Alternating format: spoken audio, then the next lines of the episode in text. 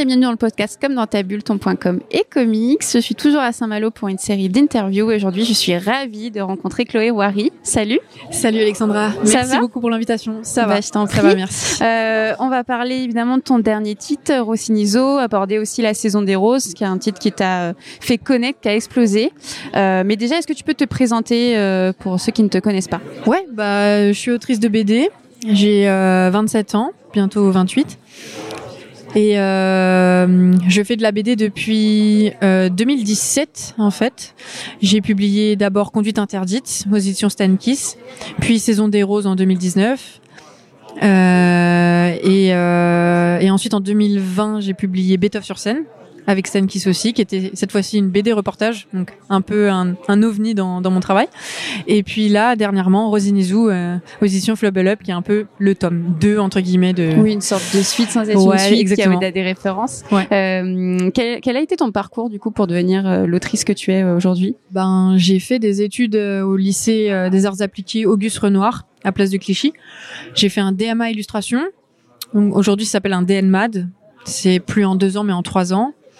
Euh, c'était des super super moments d'études. Franchement moi j'en garde un trop trop bon souvenir. Beaucoup de liberté d'expérimentation euh, beaucoup de cohésion dans le groupe les premiers collectifs les premiers fanzines c'était c'était hyper hyper enrichissant et ensuite j'ai fait une année euh, complémentaire non diplômante toujours dans ce même lycée où là cette fois-ci on a passé l'année à faire des workshops avec des auteurs euh, confirmés comme par exemple euh, Loïc Sécheresse Merwan Chaban oui. euh, et des workshops aussi avec des éditeurs à qui en fait on, pro on montrait nos nos projets euh, perso quoi. Et, euh, et, donc en fait ils nous aiguillaient voilà. Ils, ils rebondissaient en fait sur ce qu'on proposait. Et puis ils nous aidaient à approfondir aussi les thématiques euh, à pousser un peu la technique aussi donc c'était une année très très riche aussi et pleine pleine d'apprentissage et puis à la suite de ça, euh, bah en fait j'ai arrêté les études. Je me suis euh, un peu lancée sans vraiment me lancer parce que ben j'avais pas de j'avais pas signé de, de nouveaux contrats, mais j'avais ce projet Saison des roses en fait dans mes dans ma tête et donc je l'ai développé en fait en parallèle d'un job de graphiste euh, dans une euh, dans une boîte. Et puis euh, et puis voilà. Après j'ai fini par rencontrer Flubble Hub et puis voilà au bout d'un au bout de deux ans on finit par sortir ce livre. Et puis en fait, avant ça, j'avais j'avais donc conduite interdite en 2017, qui était mon projet de diplôme de, de DMA Okay. en fait. Et, euh, et du coup, j'ai réussi à j'ai réussi à le faire publier. Euh, et donc c'est un peu comme ça que je me suis dit, ok, j'ai envie de j'ai envie de continuer à faire des livres. Ok. Voilà. Et le début de l'aventure de la saison des roses, euh, t'abordes du coup le thème du foot avec un, une, des, un club féministe, enfin, en tout cas un club de femmes euh, en banlieue. C'est c'est pourquoi ce thème-là? Eh ben, en fait, euh, euh, j'ai rencontré lors euh, lors d'un stage Bafa, je, je, rencontre une joueuse, en fait, une footballeuse, qui me raconte que sa section, euh, là où elle joue, vient de vient de fermer, parce qu'en fait, il y avait pas, il y avait plus assez de joueuses, il y avait plus assez de sous, euh, et Hmm. du coup, euh, le le club. Euh, bah, le club a décidé en fait de de de de, de clore euh, l'histoire des, des féminines. Et donc euh, cette joueuse là m'explique qu'elle est en train de monter un projet de section de nouvelle section féminine mais dans un autre club à Vissou donc là où je joue maintenant. Et en fait elle monte ce projet là et moi c'est un moment où je suis en train d'écrire cette histoire avec euh, Barbara euh, qui est footballeuse euh, euh, et en fait moi mes affinités avec le foot elles étaient euh, elles étaient elles sont là depuis toujours mais ça faisait très longtemps que j'avais pas joué et, euh, et surtout je m'étais jamais vraiment autorisée à jouer en club. Et donc en fait un concours de circonstances fait que l'écriture de cette BD plus la rencontre de cette euh, de cette meuf qui a besoin de joueuses n'importe quel niveau pour donner du corps en fait à son projet bah, fait que euh, je je retombe dedans quoi. je retombe dedans. Et en plus de ça ça vient nourrir mon scénario à un moment où j'ai vraiment besoin de terrain de concret de vivre des trucs. Et donc voilà ça se fait voilà au fur et à mesure euh, je prends ma licence et puis et puis c'est parti. Et surtout il a reçu un prix à Angoulême. Euh, Ouais. est-ce que tu t'attendais à gagner un prix? Est-ce que tu t'attendais à ce succès là Non, pas du tout. Non, pas du tout parce que euh, bah j'avais comment dire, c'était c'était ma deuxième bande dessinée, mais pour moi c'était vraiment le premier projet perso que euh, que je mène euh, sans l'appui d'un d'un cadre scolaire ou ou sans comment dire. Sans que ce soit oui dans le cadre c'est ça de d'une d'une année d'études ou quoi donc c'était vraiment un projet comment dire que que euh, que j'ai pensé pour être comme si c'était ma première BD que je construis toute seule en dehors du cursus euh, bah voilà euh, de des arts appliqués etc et donc ben forcément c'est un c'est un premier projet donc il reste encore mille milliards de choses à à perfectionner. Donc ça reste comment dire ça reste encore très comment dire enfin je pouvais pas m'attendre à, à, à, recevoir une un prix en fait parce que c'est comme un premier jet pour moi en fait. Ouais. Mais euh, oui, mais c'est quelque chose d'assez bon, ça n'empêche que je l'ai beaucoup abouti. Voilà, oui, j'ai oui, beaucoup travaillé et tout ça, hein, mais euh, mais on s'attend jamais à être récompensé sur son sur son premier vrai livre, quoi. En fait, c'est difficile de euh, de se dire que ça va tout de suite euh, recevoir euh, bah, un prix, quoi. Mais bon. Et de par son thème, est-ce que tout de suite tu as voulu te placer euh, comme une autrice féministe en revendiquant des choses? Est-ce que tu ressens une pression par rapport à ça euh, et au retour qu'on a aujourd'hui de beaucoup de femmes euh, dès qu'elles posent leur opinion ou justement peut-être euh, un plaisir de, de, de, de l'être et de revendiquer des messages forts? Bah, Je pense que euh, mon livre est évidemment féministe, ça c'est clair je pense pas que je m'étais mis cette étiquette-là en, en l'écrivant ou en tout cas en, en, en, en le pensant. À la base, je l'ai vraiment fait parce que j'ai ressenti le besoin moi de raconter euh, des choses que j'ai vécues, de raconter aussi un environnement, des gens que j'ai rencontrés, et, euh, et j'ai senti que c'était ça qui m'inspirait parce qu'il y avait des parcours d'émancipation qui me touchaient, des personnages féminins qui étaient euh, très, euh, euh, comment dire, très, euh, très en dehors des des codes quoi de, de la féminité euh, classique. Et euh, je trouvais que c'était euh, mille fois plus puissant que que tout ce que j'avais pu lire avant en tout cas en, en termes de, de, personnages en, en termes d'héroïnes quoi à part dans les mangas où là je trouvais vraiment des, des figures très puissantes et très incarnées. Mais mais non après je ressens pas spécialement de pression parce que euh, je j'ai envie de conserver une certaine euh, une certaine liberté d'écriture euh, sans devoir forcément rentrer dans euh, dans un discours euh, déjà bien établi ou sans me sentir appartenir à ce discours-là. Euh, je, je, je vais y être sensible, ça c'est clair, et ça va nourrir beaucoup en fait mes réflexions. Mais je garde. Ça te définit pas uniquement quoi Pas du tout, non. Ouais il y a, je pense que c'est très difficile de se définir aujourd'hui en fait. Il y a plein de choses qui nous définissent et je crois pas qu'on puisse réduire une autrice à à sa seule casquette de féministe en fait. Il va y avoir plein de choses qui ont fait d'elle ce qu'elle est et le féminisme arrive certainement à un moment de sa vie où tout d'un coup ça vient euh, compléter, euh, ça vient compléter quelque ouais, ouais. chose qui est déjà euh, qui est qui est déjà en train de en train de mûrir quoi donc mmh, complètement. Voilà.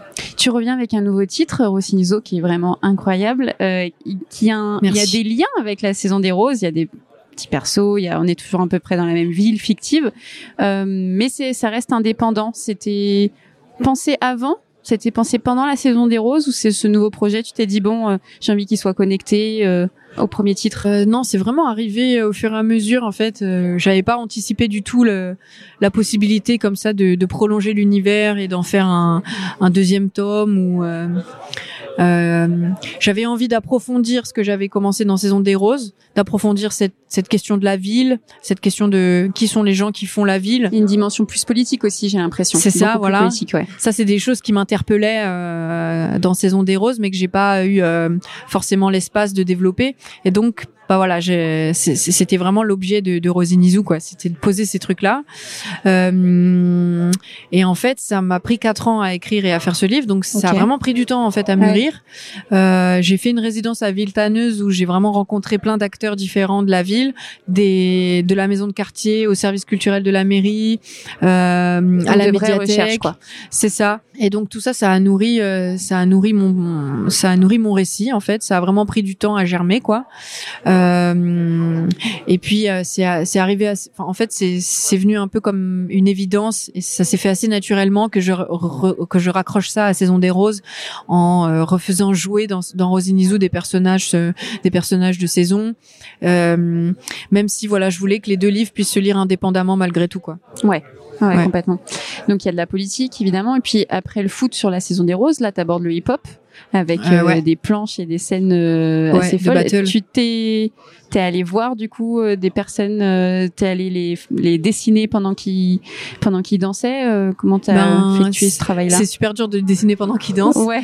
du coup, je prenais beaucoup de vidéos, beaucoup de photos et, et c'est vrai qu'après, bah voilà, j'ai beaucoup fait des, j'ai beaucoup croqué à la maison ensuite en faisant des arrêts sur image sur les vidéos. C'est difficile? Ouais, ouais, ouais, carrément parce que. Ah, mais ce qui est bien, c'est que en fait, quand quand tu fais pause sur une vidéo, euh, il est jamais très net en fait le danseur ou, la danseuse, donc il y a toujours du, du mouvement en fait, même quand l'image est arrêtée. voilà. Comme le dessin, du coup, moi, ça m'oblige aussi à, à comment dire, à, ça oblige mon cerveau à, euh, à terminer euh, le, le, mouvement ou en tout cas ou, à l'imaginer. Et du coup, mon dessin, ben je, je le ressentais un peu moins figé lui aussi quoi. Hmm. Donc bon, c'était hyper, c'était hyper intéressant comme expérience de, de dessin. Je retrouve un peu ce que ce qu'il y avait dans le foot, même si je danse pas, euh, je ressentais de nouveau cette euh, euh, comment dire c'est ce feu des corps en mouvement en fait. Ouais. Il y avait à nouveau ça dans la danse, ça me plaisait énormément. Et c'est quelque chose qui te qui te touche, quoi, qui t'interpelle, ça, ce, le corps qui bouge, le corps qui Bien qui s'exprime? Bien sûr, parce que en fait, pour moi, le foot, ça a vraiment été euh, la reconquête de mon corps.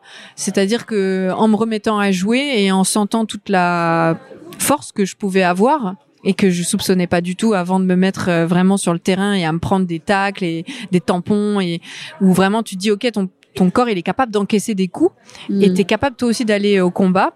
Mm, mm. euh, et bah dans le hip hop il y a cette même euh, intensité. cette, même intensité exactement. Même si on n'est pas dans un sport euh, de lutte ou de combat tu sens que ils poussent leur corps aussi à faire des il y a des figures qui sont extrêmement difficiles extrêmement physiques. C'est pour ça aussi qu'on parle parfois de on parle d'athlètes quand on parle de, de b-boy maintenant, parce que en plus de ça, il y a, y, a, y a le côté Jeux Olympiques, donc euh, ça renforce encore plus la dimension sportive de cette danse. Euh, mais là, le point de vue artistique, euh, où non mais le côté exutoire dans un moyen d'expression, moi je ressens ça dans le dessin et j'ai l'impression que pour un danseur, c'est pareil. C'est-à-dire que je vais hmm. m'exprimer moi vraiment en me mettant euh, euh, à dessiner, à peindre. À... C'est ma façon à moi d'exprimer des émotions. Et eux, c'est à travers la danse. Et donc, je retrouve en fait cette même, ce même rapport à, à l'expression artistique, quoi. Ouais. Et, puis voilà. Puis après, tout ce que, tout l'héritage hip-hop et tout le côté subversif qui va avec, c'est encore plus, euh, encore plus fort parce que ben c'est une culture qui se rebelle contre euh, un ordre établi, qui questionne aussi euh, des euh, des rapports de force, des, et, donc ça réveille encore plus de de d'intensité quoi. Ouais ouais, complètement. Est-ce que tu, du coup tu te considères comme une rebelle? Est-ce que je me considère comme rebelle? Ouais. Bah, je pense, ouais. Insolente, en tout cas, ça c'est sûr. Il y a plein de formes de rébellion, je pense. Je pense que je suis quand même plus à l'aise euh, à me rebeller euh, à travers euh, des histoires et à, travers le fait de raconter des histoires, à travers oui, à travers tes récits. En prenant le crayon, en fait, je pense, plutôt qu'en prenant, par exemple, je suis pas, je suis pas une grande manifestante, ça c'est clair, c'est clair et net. Mais euh, par contre, quand je me lance dans quelque chose, je le fais à fond. Et pareil, sur un match, euh, je, je lâcherai pas jusqu'à la dernière minute, même si c'est dur. On va terminer avec euh, deux petites questions de com, du coup, comme d'habitude. est-ce que tu es présente sur les réseaux sociaux? Et si oui, est-ce que tu essayes de développer une communauté, de, de, de faire passer aussi des messages à travers les réseaux sur lesquels tu, tu es? Alors oui, je suis sur Instagram, Facebook, mais j'ai pas TikTok et Snap. Euh, c'est pas grave. C'est pas grave. Je peux pas tout avoir. Mais euh, Instagram me prend déjà beaucoup de temps, hein, beaucoup de bah temps. C'est beaucoup de travail, ouais. Ouais. c'est assez chronophage en plus quand on peut se lancer dessus. Euh. C'est très exigeant en plus. Donc moi j'essaye vraiment de. je je me sens pas asservie par ce par ce réseau. en revanche, euh, je, ça me semble important de, euh, de comment dire, de communiquer sur mon travail. Et je sais que je vais toucher une communauté euh, sur Instagram euh, proche de mes convictions, proche de proche de ce que je vais défendre, proche de mes affinités graphiques aussi. Mais j'en fais pas une communication exclusive, quoi. Ok. J'alimente aussi beaucoup mon site internet. on prend contact avec moi beaucoup à travers mon site internet. Ouais, ouais, ouais. C'est chouette. Et, euh, et, je, et, je considère, enfin voilà, je j'essaye en tout cas de ne pas rentrer dans un système de où je suis esclave de ce réseau parce que sinon euh, Bah sinon c'est c'est aliénant en fait. Ouais, complètement. J'essaye de le prendre avec un peu de distance tout en tout en tenant au courant malgré tout. Euh. Ça me fait moi aussi une espèce de banque d'images quoi et de suivi un peu de ce que je fais. Euh. Là en l'occurrence avec ce qui se passe à Champigny, c'est vrai que c'est euh, c'est un support qui est qui est hyper hyper pratique parce qu'on en parle on en on parle directement aux gens et puis j'ai des retours très c'est beaucoup partagé oui donc pour situer pour les personnes qui savent pas du coup tu as fait une fresque qui a été supprimée enfin c'est ça. y avait on m'a on m'a éliminé clairement. Complètement. Donc euh, euh, donc c'est vrai que ça ça pose euh, ça pose question cette affaire. on ne sait pas encore les tenants et les aboutissants, mais c'est hyper encourageant et très comment dire réconfortant de voir que les gens sont sensibles à, sociaux, à, cette censure et et que les gens me soutiennent. Ils m'envoient tous de la force et bah ça fait du bien parce que hum, parce que je pense que c'est pas juste une question de euh, une fresque de Chloé Vary, c'est euh, un principe euh, un principe de base de liberté artistique en fait. Et d'invisibilisation et d'invisibilisation. de l'art en général et du travail du discours artistique donc donc voilà. Dernière question est-ce que tu peux nous teaser peut-être un prochain projet sur lequel tu travailles? Euh, J'avoue que là, pour l'instant, j'ai pas la place, euh, j'ai pas le, j'ai pas le temps en fait de, de travailler pour l'instant sur sur mes prochains projets. J'y pense. Euh, mais c'est encore des bribes en fait. Ok. Ça ressemble, ça ressemble pas à grand chose. c'est des bouts d'idées ici et là. Je sens que j'ai des prémices de personnages qui arrivent, mais rien de bien concret encore. Euh, j'ai des envies de décor, j'ai des envies de paysage, des envies graphiques, hmm. mais euh, la promo du livre euh, me prend encore beaucoup, oui, euh, c'est très beaucoup d'énergie en fait. Ouais, ouais. Donc c'est assez difficile de, de trouver des temps de pause où, où je pourrais me mettre que dans une projection d'un futur projet. En fait, j'ai c'est euh, c'est pas si simple en fait de se reconcentrer. Ouais. Euh, ouais. c'est pas plusieurs souvent que les artistes en parlent aussi, ça c'est chouette. Tu peux pas passer d'un moment où tu es en rencontre, interview, parler de ton projet, puis ensuite tu rentres chez toi, tu il faut que tu reprennes un peu tes marques. En fait, tu as besoin d'un sas de décompression avant de pouvoir te reconcentrer dans autre chose. Et là, pour l'instant, je suis stimulée de partout sur Rosinizou. Donc, ouais, t'as encore la euh, tête dans, dans cette BD-là et pas dans d'autres. Euh, et donc, tu as besoin de compartimenter, quoi. C'est ça. En plus d'avoir la tête dans les couches aussi. Donc, euh, D'où le bébé, d'où les interludes bébé du podcast. d'où les interludes bébé, ouais. C'est bien, ça met un peu de, un peu de mélodie là-dedans. Bah, merci. Merci Chloé Waris. C'était bah, merci super de t'en rencontrer. J'espère qu'on aura l'occasion de se, de se revoir et de se reparler. Bah, avec grand plaisir. N'hésitez pas découvrir la saison des roses et Rossinizo. Merci. Merci beaucoup.